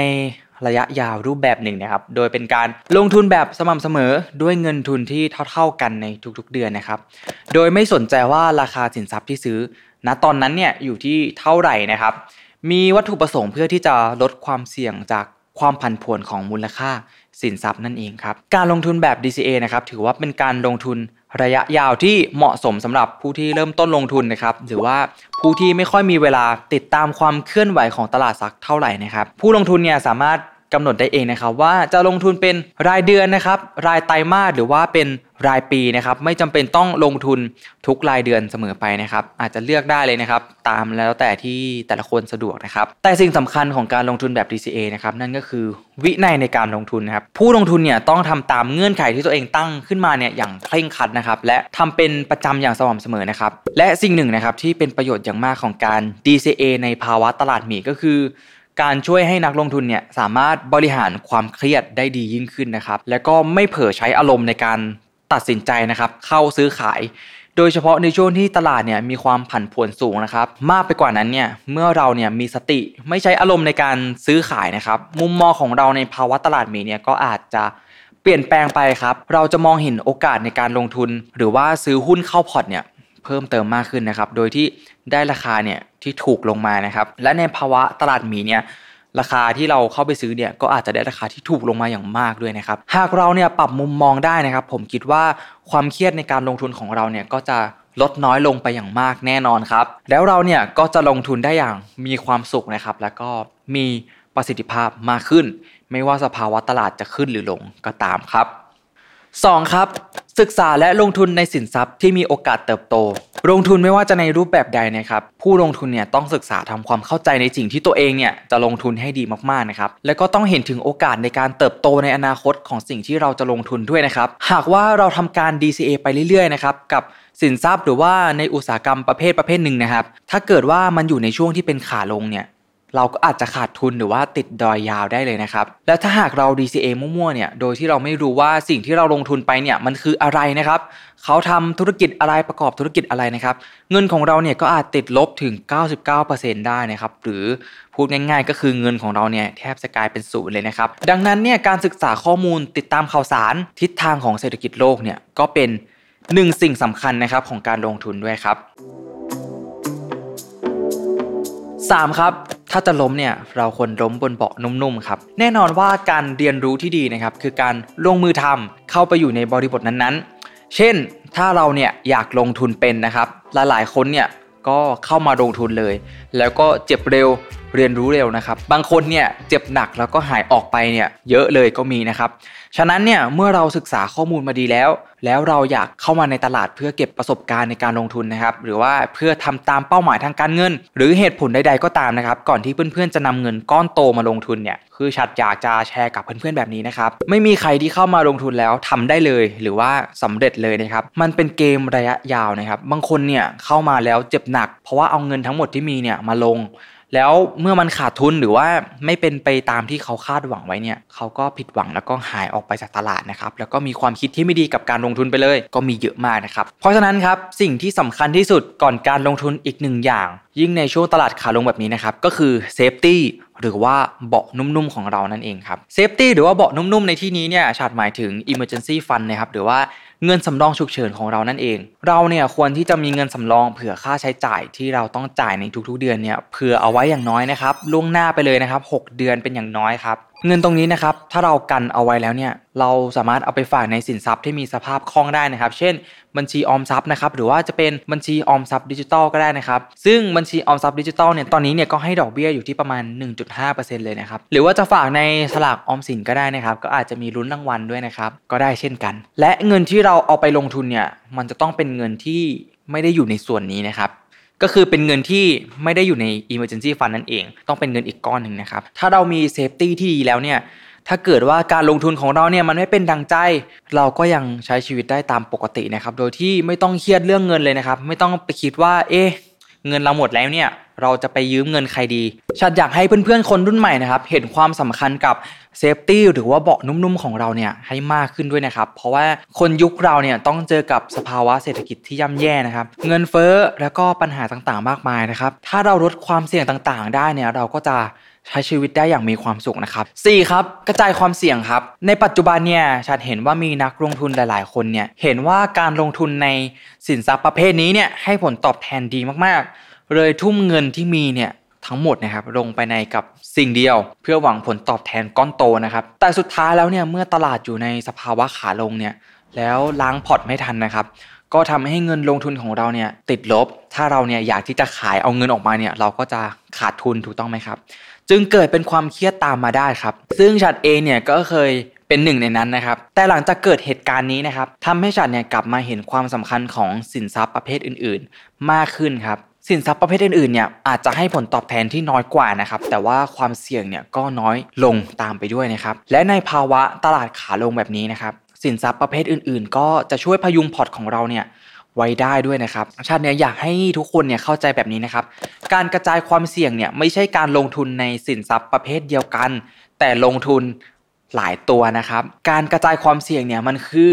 การกระจายเงินของเราเนี่ยไปลงทุนในสินทรัพย์ ที่ต่างประเภทกันออกไปนะครับ เมื่อสินทรัพย์ประเภทหนึ่งเนี่ยติดลบ อีกประเภทหนึ่งเนี่ยอาจจะทำกำไร แล้วก็ช่วยให้ภาพรวมของพอร์ตเราเนี่ยไม่ติดลบนั่นเองครับ หรือถ้าเรายังขาดทุนอยู่เนี่ยก็อาจจะขาดทุนน้อยกว่าการที่เราทุ่มเงินเนี่ยลงไปใน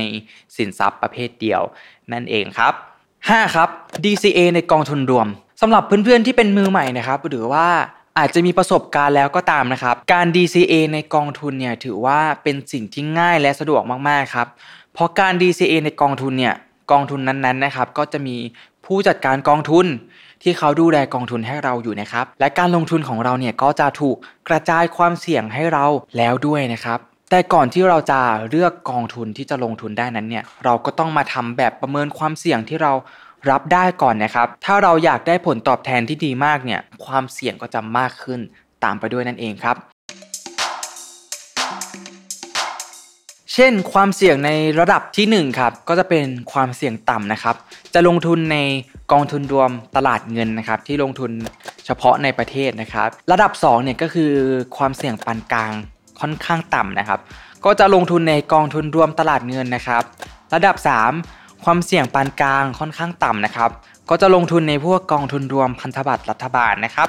ระดับ4เนี่ยก็จะเป็นความเสี่ยงปานกลางค่อนข้างต่ำก็จะลงทุนในพวกกองทุนรวมตราสารหนี้นะครับ ระดับ 5 เนี่ยความเสี่ยงปานกลางค่อนข้างต่ำก็จะลงทุนในกองทุนรวม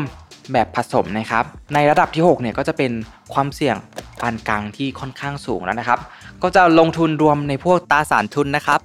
ส่วนระดับ7เนี่ยก็จะเป็นความเสี่ยงสูงแล้วนะครับ ก็จะลงทุนในพวกอกองทุนรวมหมวดอุตสาหกรรมนะครับ ระดับ8เนี่ยจะเป็นความเสี่ยงที่สูงมากนะครับ ลงทุนในสินทรัพย์ทางเลือกต่างๆนะครับ อย่างเช่นน้ำมันหรือว่าในทองคำนะครับ หรือว่าลงทุนในหุ้นต่างประเทศ เพราะฉะนั้นนะครับถึงแม้ว่าหลายๆคนเนี่ยจะคิดว่าการลงทุนในกองทุนเนี่ยมันจะง่ายที่สุดนะครับ เพราะว่ามีผู้จัดการกองทุนเนี่ยดูแลให้เรานะครับ แต่ว่าเราเนี่ยก็ยังต้องศึกษากองทุนที่เราจะ ลงทุนด้วยนะครับ เพราะว่ากองทุนเนี่ยมีมากมายเยอะแยะเลยนะครับ มีเป็นพันเป็นหมื่นกองทุนเลยนะครับ เพราะฉะนั้นเนี่ยเราควรศึกษาข้อมูลให้ดีนะครับ แล้วก็ดูผลตอบแทน ดูความเสี่ยงที่เราต้องการนะครับ ดูรูปแบบในการลงทุนนะครับ ว่ากองทุนนี้ไปลงทุนในอุตสาหกรรมประเภทอะไร กระจายไปอะไรบ้างนะครับ เพื่อที่เราจะได้ make sure ว่าความเสี่ยงเนี่ยมันไม่มากเกินกว่าที่เราจะรับได้นะครับ และผลตอบแทนเนี่ยมันตอบโจทย์กับแผนการเงินของชีวิตเรา นั่นเองครับ หวังว่าเนื้อหาในวันนี้นะครับจะเป็นประโยชน์ในการลงทุนในช่วงตลาดหมีแบบนี้นะครับ และก่อนจากกันไปเนี่ยวันนี้เนี่ยขอขอบคุณกรุงเทพประกันชีวิต ผู้สนับสนุนใจดีของเราด้วยนะครับ ถ้าใครชอบคลิปแนวนี้เนี่ยก็กดไลค์กดแชร์นะครับ กดติดตามเป็นกำลังใจให้ชัดด้วยนะครับสำหรับวันนี้ สวัสดีครับ ใน EP นี้เนี่ยอยากมาชวนเพื่อนๆคุยกัน ก็คือวัย 25 ควรลงทุนในอะไรดี โดยใน EP ก่อนหน้านี้ เราได้พูดคุยกับแขกรับเชิญสุดพิเศษของเราไปแล้วนะครับ ก็ได้มาพูดคุยเจาะลึกเรื่องเทคนิคของการลงทุนรูปแบบต่างๆ ไปแล้ว ไม่ว่าจะเป็นเรื่องของ asset allocation นะครับหรือว่า security selection นะครับไปจนถึงการวางแผนการจัดสรรทรัพย์สินที่มีความเสี่ยงแตกต่างกันไปนะครับเรียกได้ว่าเป็นสาระเน้นๆเลยนะครับแต่ในวันนี้เนี่ยฉัดก็กลับมาดำเนินรายการคนเดียวอีกเช่นเคยนะครับวันนี้เนี่ยฉัดก็เลยอยากจะมาพูดคุยกับทุกคนในหัวข้อที่เบาลงมาหน่อยครับแต่ก็ยังคงมีสาระและก็มีประโยชน์เหมือนเดิมนะครับในปัจจุบันนี้นะครับด้วยความที่ว่า การเงินและการลงทุนนั้นเนี่ยมันได้แทรกซึมเข้ามาในชีวิตประจำวันของเรามากขึ้นเรื่อยๆใช่ไหมครับหลายๆคนเนี่ยเริ่มหันมาให้ความสนใจเรื่องการเงินการลงทุนกันเพิ่มขึ้นอย่างมากนะครับ ไม่ว่าจะเป็นด้วยค่านิยมที่เปลี่ยนแปลงไป อยากเกษียณเร็วขึ้น มีความต้องการที่จะใช้เงินที่รวดเร็วมากขึ้นนะครับ รวมถึงเทคโนโลยีต่างๆเนี่ยที่ทำให้การลงทุนเนี่ยเป็นเรื่องที่ง่าย และก็แทรกซึมในชีวิตประจำวันของคนรุ่นใหม่ อย่างมากกว่าเดิมเลยทีเดียวนะครับ ด้วยเหตุนี้เองนะครับใน EP นี้เนี่ย ชัดก็เลยอยากมาชวนเพื่อนๆคุยกัน ก็คือวัย 25 ควรลงทุนในอะไรดี นั่นเองครับ ด้วยลักษณะนิสัยการใช้เงินของผู้คนในวัย 25 นี้นะครับ ส่วนใหญ่เนี่ยก็มักจะหมดไปกับการใช้จ่ายในชีวิตประจำวัน เพื่อสนองความต้องการ หรือว่าซื้อความสุขให้ตัวเองเป็นหลักกันใช่ไหมครับ ผมก็เป็นหนึ่งในนั้นนั่นเอง อย่างเช่นการไปท่องเที่ยวนะครับ การกินหรือว่าการช้อปปิ้งนะครับ รวมถึงการทำสัญญกรรมเสริมความงามด้วยนะครับ ไปจนถึงการซื้อของหรือว่าผ่อนสินทรัพย์ที่เป็นก้อนใหญ่นะครับ อย่างเช่น รถยนต์หรือว่าคอนโดนะครับ ทั้งๆทที่สถานะทางการเงินของเราเนี่ยบางทีเนี่ยก็อาจจะยังไม่ได้พร้อมไม่ได้สมบูรณ์นะครับ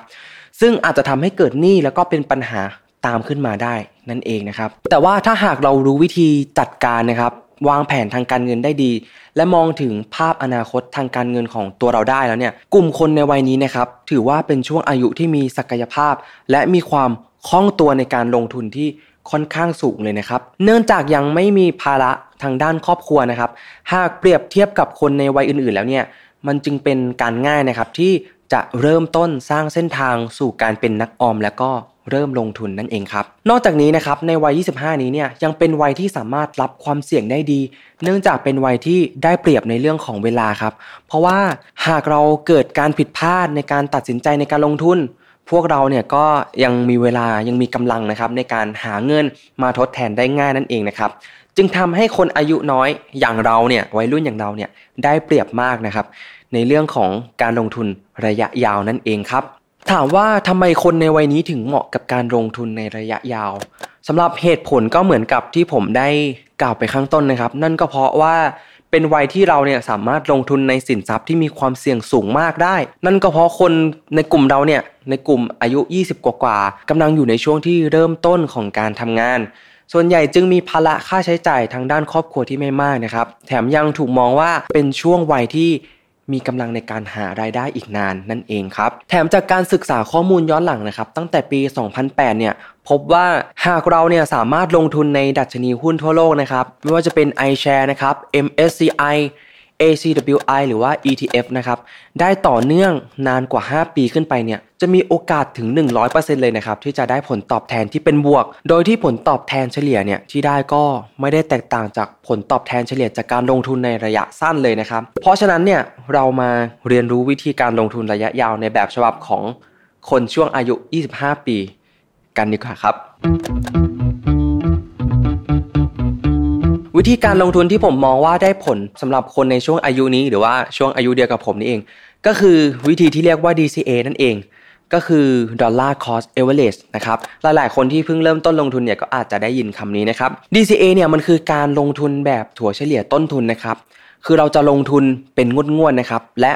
ในทุกงวดเนี่ยเราจะลงทุนด้วยจำนวนเงินที่เท่ากันอย่างสม่ำเสมอนะครับ อาจจะเป็น 3,000 5,000 8,000 หรือว่า 10,000นะครับ หรือเราอาจจะลงเพิ่มมากกว่านี้ก็ได้นะครับ แต่ว่ามันต้องไม่น้อยไปกว่านี้นั่นเองครับ ก็ลงทุนตามกำลังทรัพย์ ของแต่ละคนเลยนะครับ แต่ถ้าใครยังไม่แน่ใจว่าเราควรจะแบ่งสัดส่วนรายได้ต่อเดือนของเราในการลงทุนไว้ที่เท่าไหร่ดี วิธีคิดง่าย ๆนะครับ เพื่อไม่ให้เราเนี่ยแบกรับภาระทางการเงินที่มันมากเกินไปนะครับ ก็คือให้แบ่งสัดส่วนในเงินลงทุนของเราเนี่ยเป็น 10%ของรายได้ต่อเดือนก็ได้เช่นกันนะครับ ทีนี้พอเรารู้แล้วว่าเราควรจะลงทุนด้วยเงินประมาณเท่าไหร่ต่อเดือนในระยะยาวนะครับ เราก็จะมาดูกันครับว่ามีสินทรัพย์อะไรบ้างที่เหมาะกับการลงทุนในระยะยาวสำหรับคนอายุ 25 ปีครับ อย่างแรกเลยนะครับก็คือสัดส่วนของพอร์ตการลงทุนของเรา ซึ่งอย่างที่บอกไปนะครับว่าคนในช่วงอายุนี้เนี่ยมีศักยภาพที่จะรับความเสี่ยงได้สูงนะครับ เพราะฉะนั้นแล้วเนี่ยสินทรัพย์ที่พวกเราอาจจะเลือกเนี่ยก็อาจจะเป็นตราสารที่มีความเสี่ยงสูง ถึงตราสารที่มีความเสี่ยงปานกลางถึงค่อนข้างสูงนะครับ เช่นหุ้นนะครับกองทุนรวม กองทุนรวมตราสารทุนนะครับ กองทุนที่ลงทุนในต่างประเทศนะครับ ส่วนพอร์ตที่เหลือนะครับ เราก็ให้เป็นการเก็บออมนะครับ หรือว่าลงทุนในสินทรัพย์ที่มีความมั่นคงนะครับ หรือว่าสร้างความมั่นคงทางการเงินให้กับเรา เช่น ลงทุนในกองทุนรวมตลาดเงินนะครับ ซึ่งเป็นสินทรัพย์ทางการเงินที่มีสภาพคล่องสูงนะครับ หรือว่าลงทุนในหุ้นที่มี การจ่ายเงินปันผลนะครับ หรือว่าเป็นประกันชีวิตประเภทสะสมทรัพย์ เพื่อรับผลตอบแทน ไว้ใช้เป็นเงินหมุนเวียน และก็เป็นเงินเก็บสะสมไว้ สร้างตัวในอนาคตได้เช่นกันนะครับ แต่ยังมีอีกหนึ่งผลิตภัณฑ์ทางการเงินนะครับ ที่เหมาะกับพอร์ตการลงทุนของเรา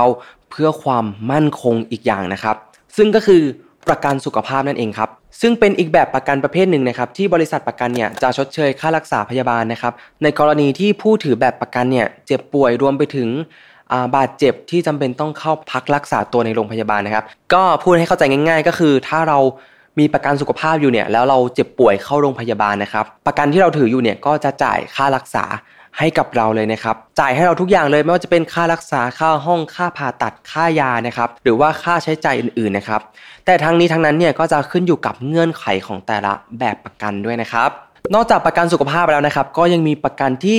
คุ้มครองเพิ่มเติมในส่วนของโรคร้ายแรงต่างๆ ด้วยนะครับ เช่นโรคหัวใจหรือว่าโรคมะเร็งนะครับ เขาก็จะเรียกประกันแบบนี้ว่าประกันโรคร้ายแรงนั่นเองครับ ซึ่งเมื่อเราตรวจเจอโรคร้ายแรงเนี่ย ทางประกันก็จะจ่ายเป็นเงินก้อนให้กับเรานะครับ เอาไว้สำหรับรักษาหรือว่าชดเชยรายได้ที่ขาดหายไประหว่างพักรักษาตัวนั่นเองครับ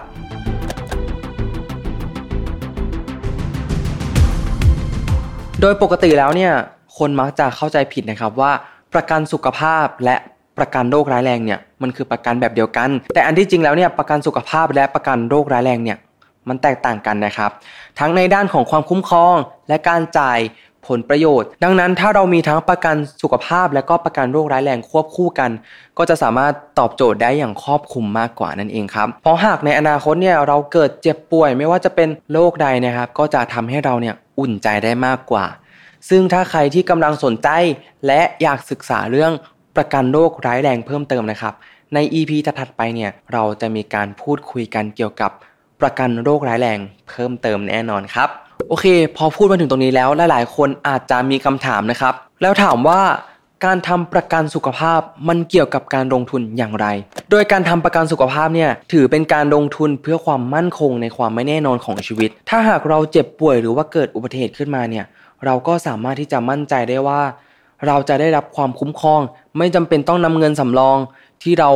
เหนื่อยทำงานหามาหลายหลายปีเนี่ยหรือว่าลำบากกับครอบครัวที่ต้องมาช่วยแบกค่ารักษาตรงนี้เนี่ยเราก็จะอุ่นใจตรงนี้ไปได้เลยนะครับ และถ้าเราคิดให้ดีนะครับ คนในวัยนี้เนี่ยยังเหมาะแก่การเริ่มลงทุน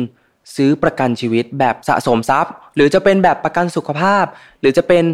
ประกันเพิ่มเติมโรคร้ายแรงก็ได้เช่นกันนะครับ เพราะถือว่าเป็นข้อได้เปรียบของคนในวัยนี้เลย เนื่องจากอายุยังไม่มากนะครับ เบี้ยประกันเนี่ยจึงยังไม่สูงมากนั่นเองครับ ดังนั้นเมื่อพิจารณาแล้วเนี่ยการลงทุนด้วยการทำประกันสุขภาพ ถือเป็นการลงทุนที่มีประโยชน์อีกมากมายครับ ไม่ว่าจะเป็นหนึ่งเลยนะครับหมดกังวลเรื่องเงินเก็บ หายไปกับค่ารักษา แม้ว่าการเจ็บป่วยที่ไม่คาดฝันเนี่ยอาจนำไปสู่ภาวะสุขภาพที่แย่ลง แต่อีกสิ่งหนึ่งที่ตามมาก็คือเรื่องค่าใช้จ่ายใช่ไหมครับ แต่เมื่อเรามีกรมธรรม์ประกันสุขภาพแล้วเนี่ยเราก็จะหมดห่วงเรื่องค่าใช้จ่ายค่ารักษาที่จะตามมาในอนาคต เราก็จะหายห่วงไปได้เลย นั่นเองครับ และอีกประโยชน์หนึ่งที่เราจะได้รับนะครับ ก็คือได้รับสิทธิประโยชน์ทางภาษีนั่นเอง ซึ่งจะช่วยเพิ่มเงินออมของเราได้อีกด้วยนะครับ 2. ครับ ลดหย่อนภาษีอย่างที่เราได้พูดไปเมื่อกี้เลยนะครับ ผู้ที่มีประกันสุขภาพเนี่ยหรือว่าประกันชีวิต สามารถนำหลักฐานการชำระเบี้ยประกันไปลดหย่อนภาษีเงินได้บุคคลธรรมดาในส่วนของเบี้ยสุขภาพได้สูงสุดถึง 25,000 บาทนะครับและเมื่อรวมกับเบี้ยประกันชีวิตแบบธรรมดาเนี่ย จะลดหย่อนได้สูงสุดถึง 1 0 0 0 0แบาทเลยครับ 3. ครับ ค่ารักษาพยาบาลเนี่ยมีแนวโน้มที่จะสูงขึ้นนะครับ แนวโน้มค่ารักษาพยาบาลในประเทศไทยเนี่ยมีอัตราที่เพิ่มขึ้นล่าสุดนะครับ เพิ่มขึ้นประมาณ 9%ต่อปีเลยนะครับ อ้างอิงมาจากสตาติต้าเลยนะครับ ข้อมูลณวันที่ 20 มิถุนายน 2565 นี้เลย ก็อาจจะส่งผลกระทบต่อความมั่นคงทางการเงิน เพราะว่าอัตราการเพิ่มขึ้นของเงินเดือนของมนุษย์เงินเดือนเราเนี่ยก็น้อยใช่ไหมครับ ค่าเฉลี่ยก็อาจจะอยู่ที่ประมาณ 5%ถูกไหมครับ รวมไปถึงสวัสดิการที่บริษัทมีให้เนี่ยก็ไม่ได้ปรับเพิ่มขึ้นทุกปี การซื้อประกันสุขภาพในแผนที่เหมาะสม ต้องคาดการด้วยนะครับว่ามันเพียงพอในอนาคตหรือไม่ด้วยนะครับ 4. ครับสวัสดิการที่มีอยู่เนี่ยอาจไม่เพียงพอนะครับสำหรับคนที่เป็นพนักงานประจำเนี่ยก็คงมีสวัสดิการประกันสังคมอยู่แล้ว แต่สวัสดิการเหล่านั้นเนี่ย เป็นการคุ้มครองพื้นฐานเท่านั้นนะครับ หากต้องการรักษาที่นอกเหนือเงื่อนไข จะต้องจ่ายค่ารักษาพยาบาลเอง หากคุณมีการตัดสินใจซื้อประกันสุขภาพแล้วเนี่ย หลายคนเกิดความสงสัยว่ายังจะได้รับความคุ้มครองจากสิทธิประกันสังคมอยู่หรือไม่นะครับ บอกเลยว่าคุณยังสามารถใช้สิทธิรักษาพยาบาลของประกันสังคมได้ตามเดิมนะครับ อีกทั้งยังใช้สิทธิประกันสังคม และประกันสุขภาพร่วมกันได้แน่นอนครับ ซึ่งประกันสุขภาพเองนะครับก็มีให้เลือกหลายรูปแบบนะครับและหลายแพ็กเกจนะครับโดยผมเนี่ยก็อยากจะแนะนำประกันสุขภาพดีๆ จากกรุงเทพประกันชีวิต ที่ทุกคนสามารถนำไปพิจารณาได้ครับ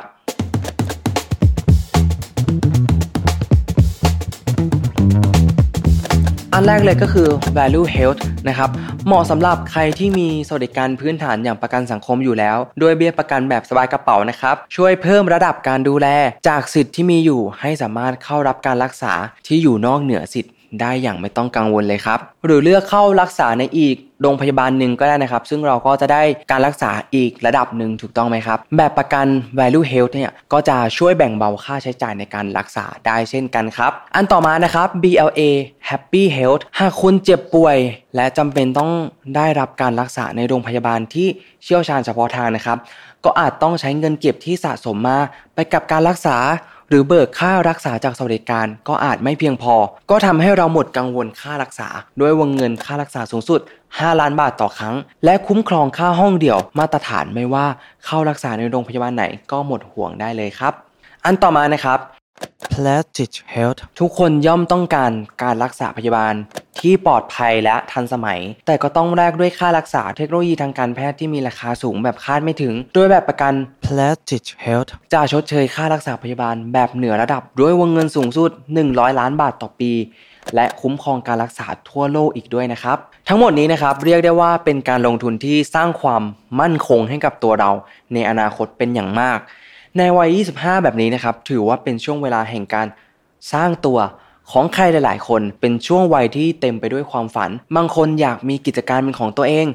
เพราะฉะนั้นเราต้องกำหนดชีวิตของตัวเองนับตั้งแต่ตอนนี้ ด้วยการวางแผนการเงินอย่างรอบคอบ และลงทุนในช่วงเวลาที่เรายังสามารถแบกรับความเสี่ยงได้อยู่ ซึ่งถ้าเราทำได้สำเร็จเมื่อวันที่เราก้าวเข้าสู่ช่วงอายุเลข 3 นั้นเนี่ย เราจะต้อง หันกลับมาขอบคุณตัวเองในตอนนี้แน่นอนครับสำหรับวันนี้ขอขอบคุณกรุงเทพประกันชีวิต ผู้สนับสนุนความรู้เรื่องการวางแผนทางการเงินให้กับเราทุกคนครับ แล้วพบกันใหม่ใน episode หน้าสำหรับวันนี้ สวัสดีครับ Mission to the Moon Invest Your Money Your Future